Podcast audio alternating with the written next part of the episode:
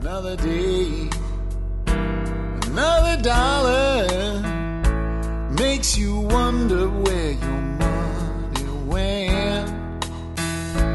You can scream. Hi, folks. This is Jack Spirko with another edition of the Survival Podcast. As always, one man's view of the changing world and the changing times, and the things that we can all do to live a better life if times get tough, or even if they don't, dictated, as almost always, during my 50 mile commute between Arlington and Frisco, Texas, from my personal mobile studio. Today, I believe, is Monday, March the 16th, which means tomorrow will be St. Patrick's Day. So, happy St. Patrick's Day to everyone out there uh, for tomorrow that's going to be listening to the show a day after, like many of you do, uh, whether you're Irish or not. St. Patrick's Day is a cool holiday. I consider St. Patrick's Day one of the uh, the true man holidays. On St. Patrick's Day, I don't have to put on a suit of clothes that I don't want to wear. I don't have to visit anybody that I would prefer not to visit. The primary means of celebration is the imbibement of uh, beer and uh, snack foods, which are not good for me but taste wonderful, and it is an excuse to eat them with abandon. And uh, that's pretty much it. There's religious roots to it, of course, and St. Patrick and all, but uh, overall, the way the holiday celebrated, excellent man holiday. Nothing at all like, you know, the Christmas holiday. and I'll leave it at that for now. I like Christmas too, folks. There's just a difference in uh, the celebration and uh, men sometimes having to do things they'd prefer not to do. Anyway, uh, I am back from northern Arkansas, um, north of Hot Springs, Arkansas, at the undisclosed exact location of the Spirko family remote bug out location slash homestead. And uh, I was hoping to have just a pile of video to be working on last night when I got home. And uh, I ended up shooting two videos once we got back home. One on the first phase of making biltong. We'll shoot phase two of that tonight and try to get that up for you. Uh, in the premium members area, the members support brigade.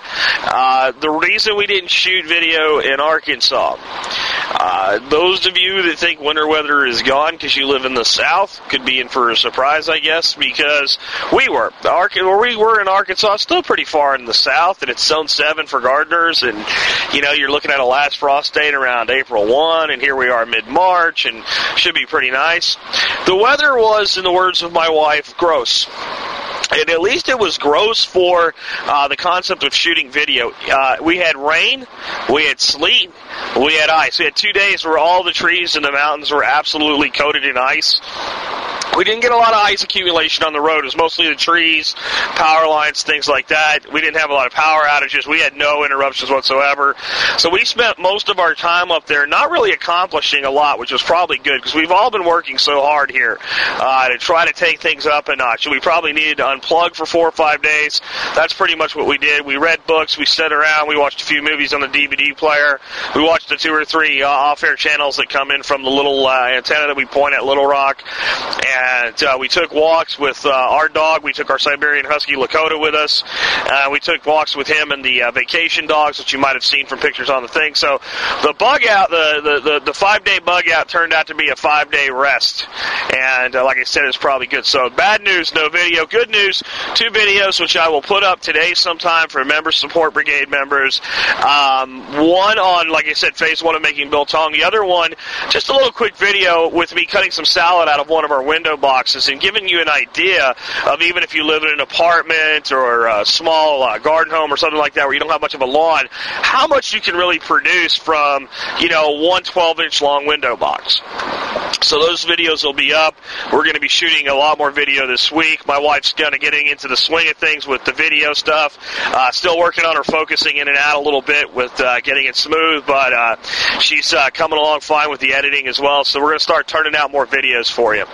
Uh, and our one of our videos we want to do this week is we're going to start doing a series. I'm going to do a series of videos uh, on how to better shoot uh, rifles and shotguns and how to practice in your home when you can't get to the range. And we'll start. The first one of those this week as well. So that's for Members Support Brigade.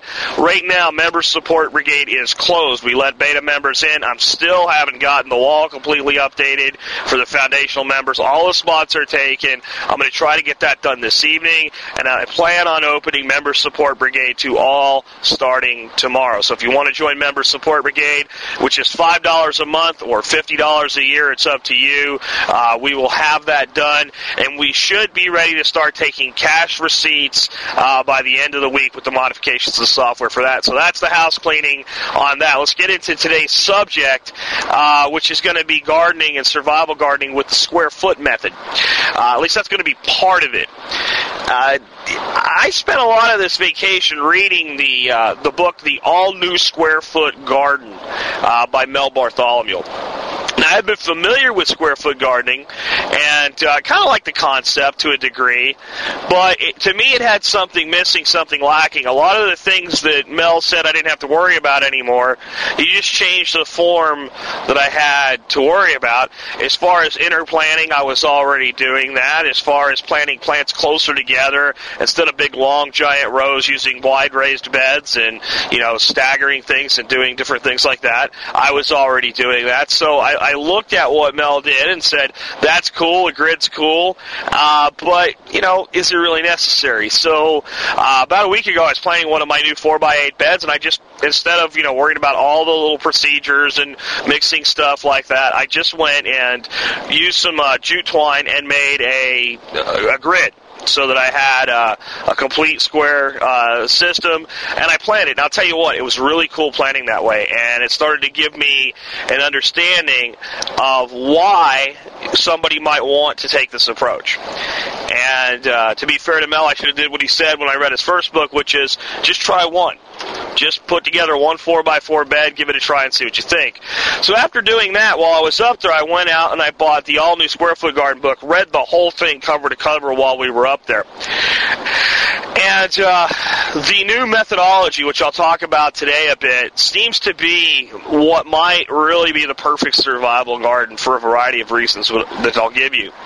That said, while we're on this subject, I got a plethora of emails over the weekend. In fact, when I got home, my inbox had 816 emails in it, half of which were completely useless, and was nonsense. Uh, of course, I had to weed through 400 of those to get to the 400 that needed to actually be looked at. Of those 400, there's probably 150 that I really needed to read. So I spent a lot of time yesterday doing that, and out of those 150, there was at least five or six that were talking about a new bill in the House of Representatives that affects agriculture. And, the big hoopla and the big uproar is that it might affect your home garden. Now, having read the excerpts from the bill, I can see how it's possible that through misinterpretation, it may be applied to home gardens at some point in the future. I don't think that's the intent of the bill. That's still a danger. Uh, and again, this bill is H.R. 875. I'm going to give you just a little bit about it. And if you're going to make calls to your congressional clown this week, since this bill's not in the Senate yet, uh, the only person you can really call about this is your congressman. You may want to give your congressman a call on this thing and tell him what you think of it. I won't tell you what to think. I'll just tell you what it says. I'll tell you what I think it means, and then you decide what you think. Because uh, this is a, a show where people are, you know, encouraged to think for themselves, not be told by the host what to think. What this bill basically says is that there's a whole plethora of paperwork and planning and bureaucracy and bullshit and expense. And I won't get into the specifics, but it's things like having a, a plan for what happens if your uh, chemical fertilizers are spilled. And uh, well, what if you're an organic gardener that doesn't use chemical fertilizers? Maybe you don't need a plan, but according to this bill, you need a plan anyway. And it's it's very broad in that it says it applies to any farm, ranch, orchard, vineyard, or operation uh, engaged in keeping captive animals. Now, if you if you read it like that, you would say, well, if you grow it, they own it, they regulate it, so it would apply to your home garden. Guess it could be taken that far. I think what we would need to do is get a good old fashioned legal dictionary that, that cites the legal definitions of terms used in uh, writing U.S. congressional bills and find out what farm, ranch, uh, orchard, vineyard, etc., uh, actually mean in their language, how they're interpreted.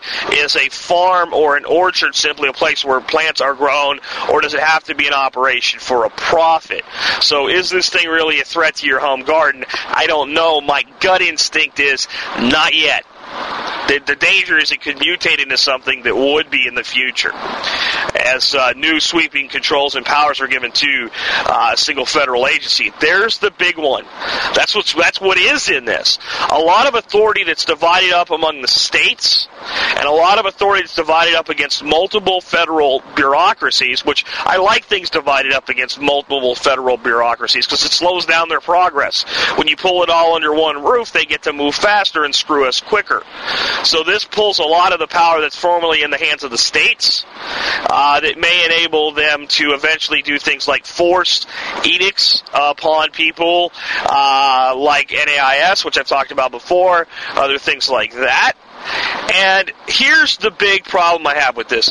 There's no doubt that an operation like, let's say, the Dervaes, little uh, tenth of an acre backyard micro farm in uh, Southern California, that sells salad and uh, salad components and fruits and vegetables to local restaurants and eateries, would fall under the definition of a farm. I have no doubt about that because they're engaged in an operation for a profit, and that's who I think is really the target of this this HR 875 pile of crap.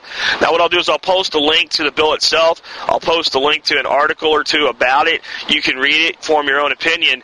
Uh, but I recommend that if you are against this thing, that you take the action today to call your congressman before this thing gets any real momentum or steam behind it, and ignore the fact that AIG executives are going to get paid bonuses of uh, several hundred million dollars because we gave them hundreds of billions, 180 billion or something like that. The couple hundred million is a drop in that bucket. And the company is under contractual obligation to pay it. Do I like it? No.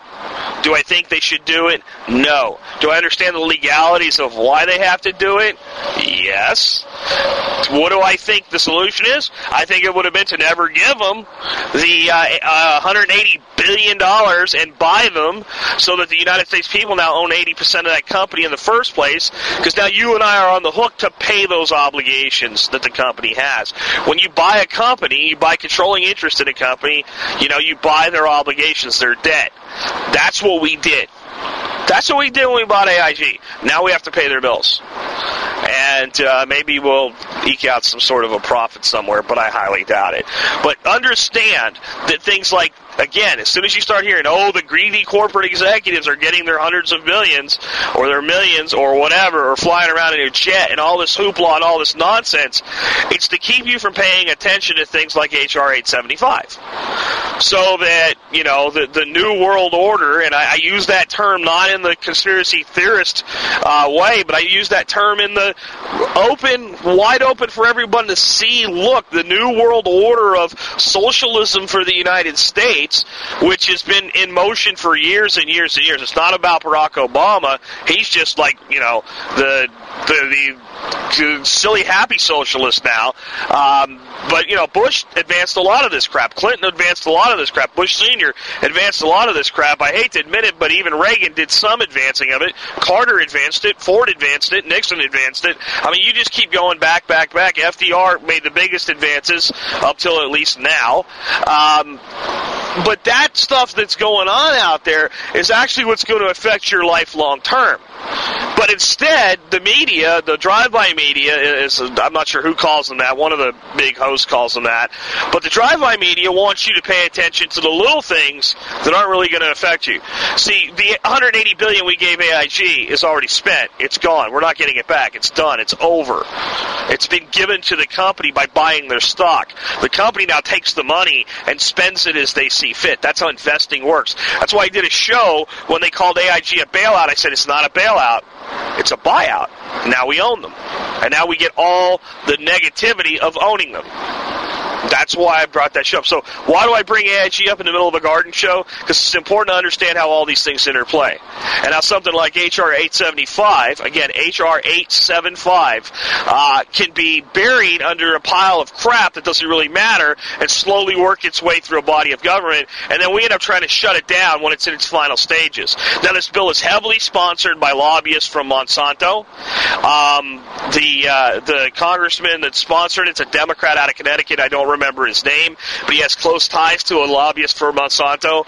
And uh, I've been telling you guys that this is a threat. And I, for one, believe that consolidating the ownership of food production and distribution into a few hands of a few powerful people is the most dangerous threat that we have that's man made in existence today. Because if you don't eat, you die. And it's not that these people plan on starving us, but by controlling the food supply, putting the little guy out of uh, business, and making sure that we have to eat what they give us, we're subject to their incompetence, their stupidity, and their malice. And it's something I don't want to be dependent on anything, especially incompetence and malice and stupidity, where these people are doing things like genetically altering seeds so that they will terminate themselves after a single season. Now, like I said, I don't think your backyard garden is what the tar- what is targeting HR 875, but I think it's the cause of the emergence of HR 875. Here's why. Every time a small gardener starts to produce for himself, one in ten takes it a little further. One in ten of us, when we start building our backyard garden, realize how much we really can produce through completely organic means. And we start to look around in our communities and we go, you know what, there's a demand for organically produced produce, locally produced produce, and it's a growing demand. It's small, but it's it's solid and it's growing. And there's farmers markets I can sell at. I don't even have to be at the farmers market. I can go down there, find a guy that's already got a place at the farmers market, and say, hey, what don't you sell that you think would sell well? And maybe it's a certain variety of pepper. I can grow that pepper, and I can take a couple bushels a week during the harvest down to this guy, run my own little micro farm, split the profit him with him, make a little bit of money, and create a little bit of independence. And it's or I can go find five restaurants that will buy my salad green mix on a daily basis, like the Dervaeses or primary source of income is. And, and so one in ten or one in twenty, somewhere in that range, are making that leap. And as that leap compounds, what Monsanto's realized is that it's one thing to make the giant, huge, hundred plus acre farmer comply. It's easy to make him comply because his entire existence is dependent upon, you know, irrigation, uh, fertilization, all these different components, uh, seed, uh, all of these things are, necessary for him to be successful. And he's growing high mass produced crops, and because of that, he has to make sure he's at maximum output. Anything less than maximum output, he takes a loss for a year. He takes a loss for one or two years, he loses the farm. So getting that that that type of person to comply in the majority of them anyway is a relatively easy thing. Especially when they have this huge propaganda campaign and they go out and they talk to all these people and they say hey you know what? We're here to help you. Look this seed grows faster. Hey check this out. You can put this soybean in the ground. You can spray it with roundup. It grows anyway and you don't have any weeds to worry about. And to the farmer that's been trying to make a living for a long time dealing with these problems this looks like a solution. He jumps on board. Now the guy with an acre or two acres or five acres or a half acre or two, a quarter of an acre that puts in a micro farm, he'll tell Monsanto to pound sand. His entire operation it can be run organically very easily. Uh, in actuality, if he has a source of irrigation and a source, uh, multiple sources for materials to make compost or for compost itself, he can pretty much just run and operate with a few little livestock here and there to provide him some additional manure and supplementation and to break help break down some of his composting materials. That kind of operation can produce tons, literally tons of food. For instance, Dervaes was it's like six thousand pounds of food they produced on a tenth of an acre. That's three tons, folks. Three tons. Now, what if you gave that family two acres of fertile farmland to work with? What could they produce then? And there's people out there that are using these methods on two acres that are producing that type of volume. You know, 20, 30,000 pounds worth of food. And they are making inroads. And every time a little one pops up, it gets harder and harder for these multinational conglomerates to squash them down. You want to squash down, uh, you know, the uh, the breadbasket of the United States and 10,000 farmers each sitting on a thousand acres of land. You have a very small group to work with. It sounds big, but it's not. But when you have 10,000 little operations spread out throughout the United States that are growing, and they are encouraging the people not only to buy from them, but whatever they're not buying from, them, grow their own.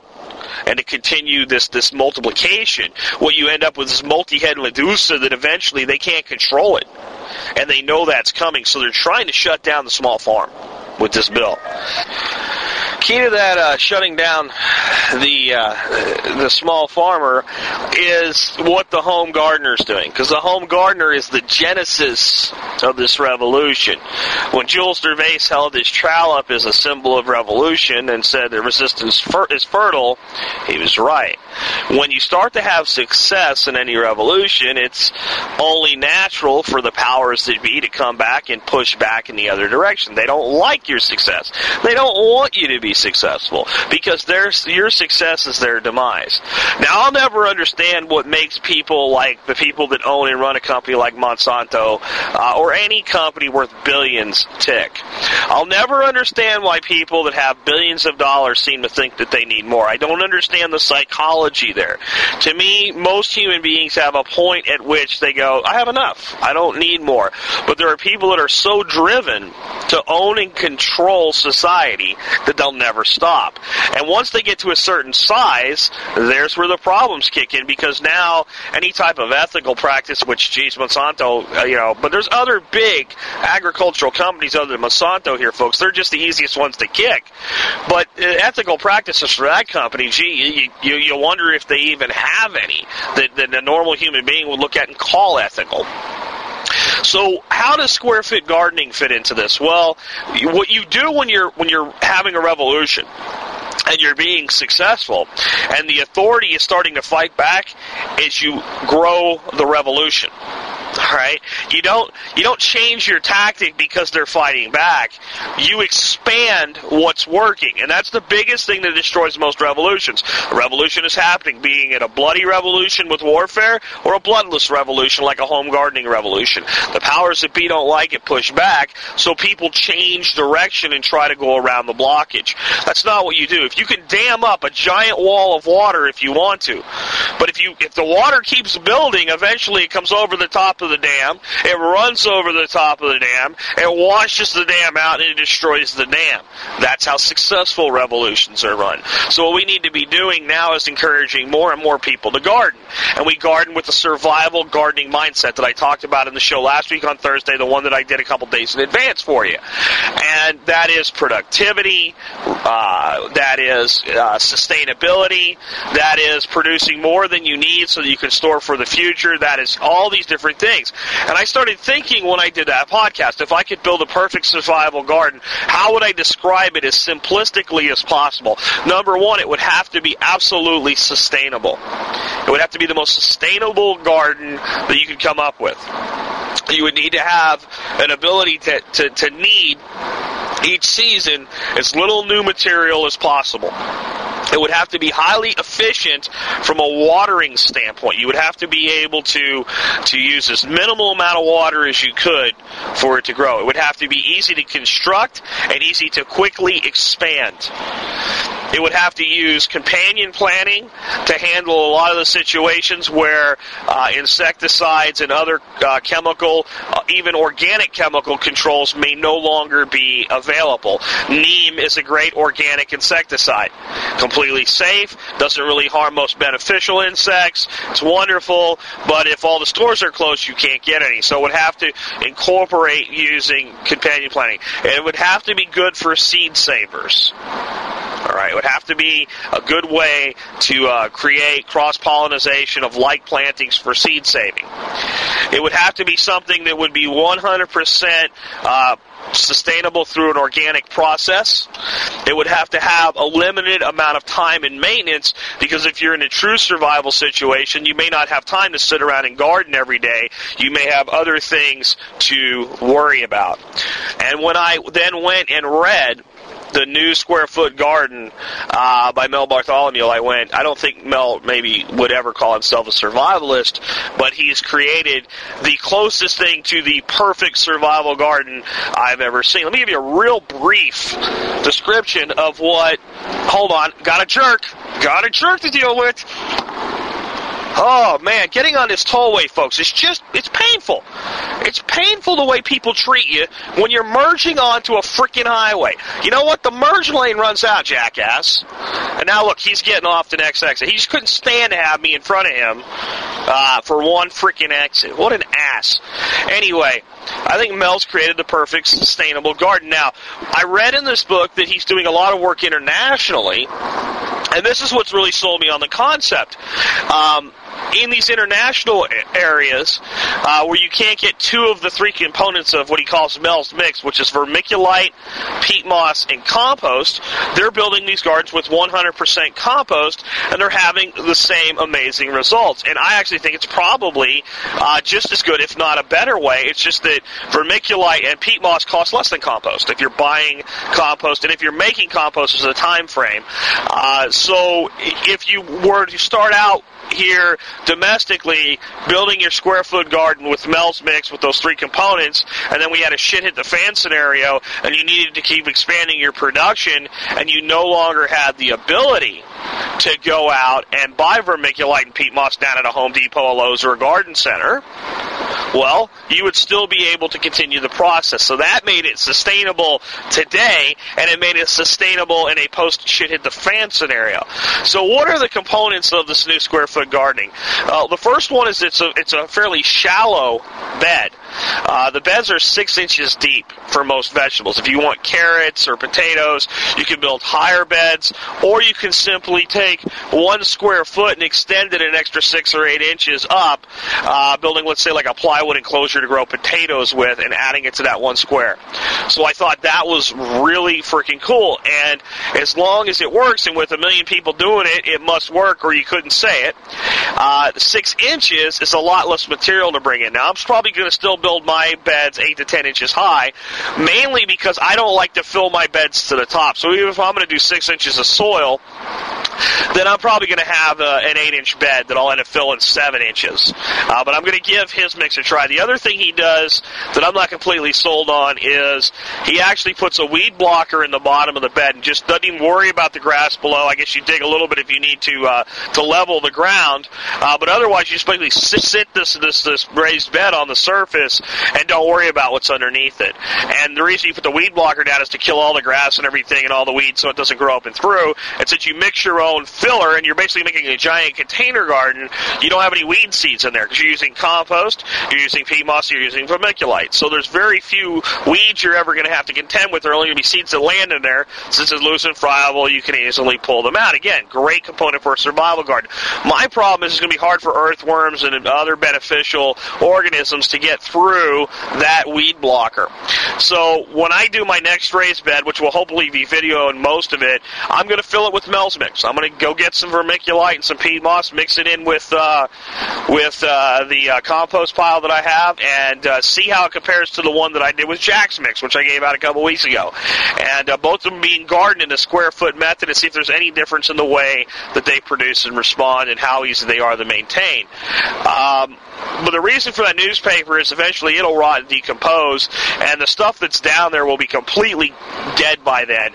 But worms and the like can crawl up through there, and I just don't want a garden without worms. I don't think that's, I just don't think that's cool, folks. That's that's what it really comes down to. I want worms in my garden. Now the other thing about this new method is you never fertilize. Now the, the reality is he says you never fertilize because you never add something specifically called fertilizer to the bed. But what you do is every time you replant a square, you add a trowel or two full of uh, compost and mix it in.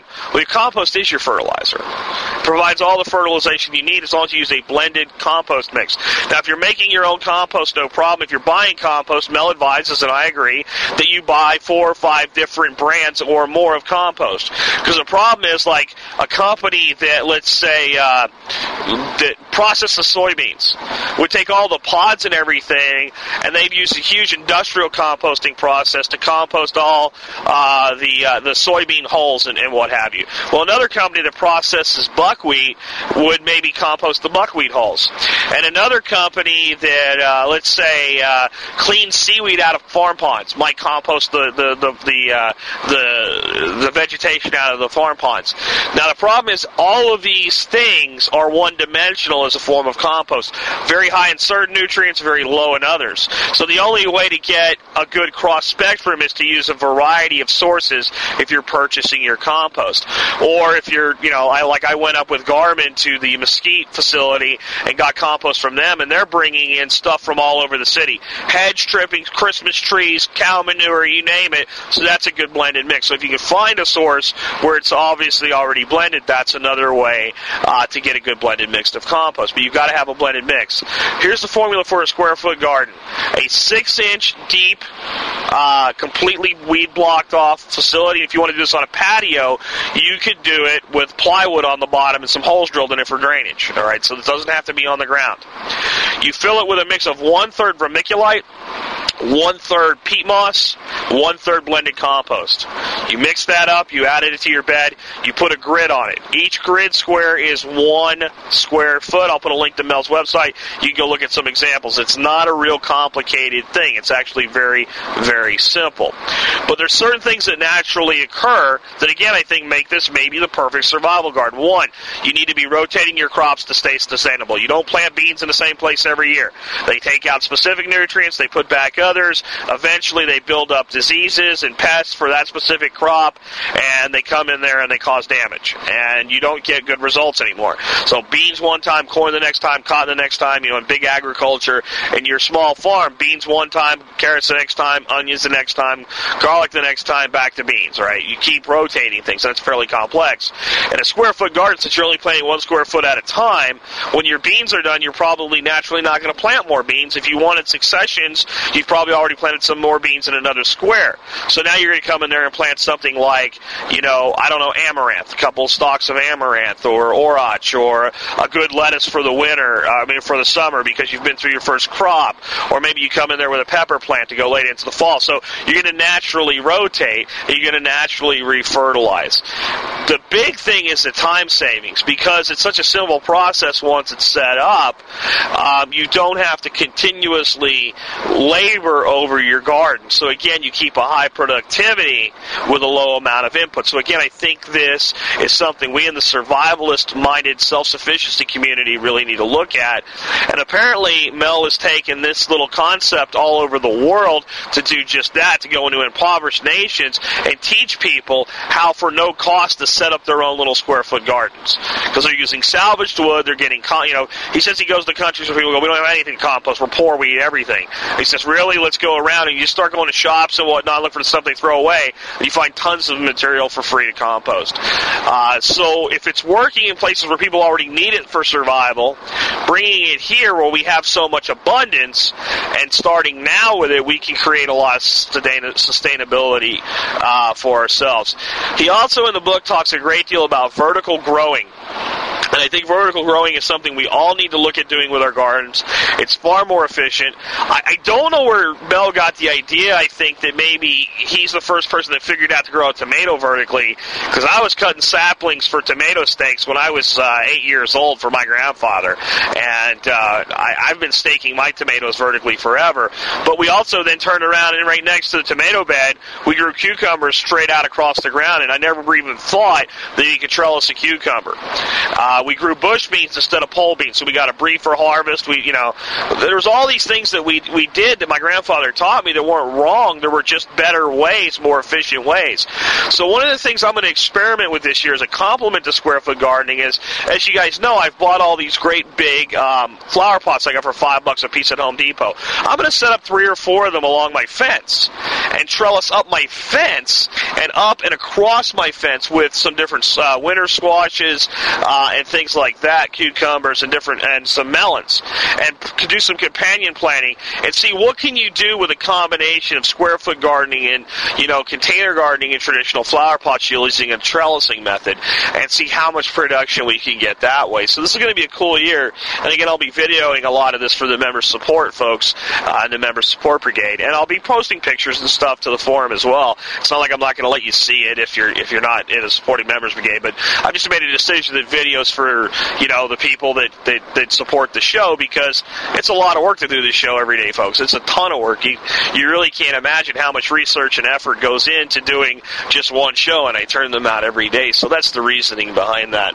Uh, but with that, I think I'm going to go ahead and wrap up. I, I cannot recommend highly enough that maybe you purchase a copy of Mel Bartholomew's book, and, and, and don't make the mistake I did and buy the old one. Just go ahead and buy the new version. It's uh, it's it's a very enlightening book, and take a look at his website and what he's doing, and see if you know kind of the square foot method fits in for you. And I think the biggest benefit that I want to close with is how much companion planting gets done naturally. I did entire shows on you know pairing the proper plantings and herbs and things like that and flowers together. Well, if you do square foot gardening and, and throw in maybe one square with some marigolds and one square with some nasturtiums uh, in that four foot square, you're going to have all this different companion planting, maybe a square of onions. And, and by the time you throw in maybe some basil and then you put all your other crops in that you're going to actually eat as salad vegetables, what you end up with is a garden that's very resistant to pests and disease in the first place before you have to worry about anything else. And that's huge for a sustainable, survivalist minded garden. To have a garden that's highly, highly productive uh, and highly resistant to the things that would do harm to it around it uh, is a huge, huge benefit. So check that out. This has been Jack Spirko with another edition of the Survival Podcast, helping you figure out how to live a better life if times get tough, or even if they don't. You can scream and you can holler. It really doesn't matter, cause it all gets spent.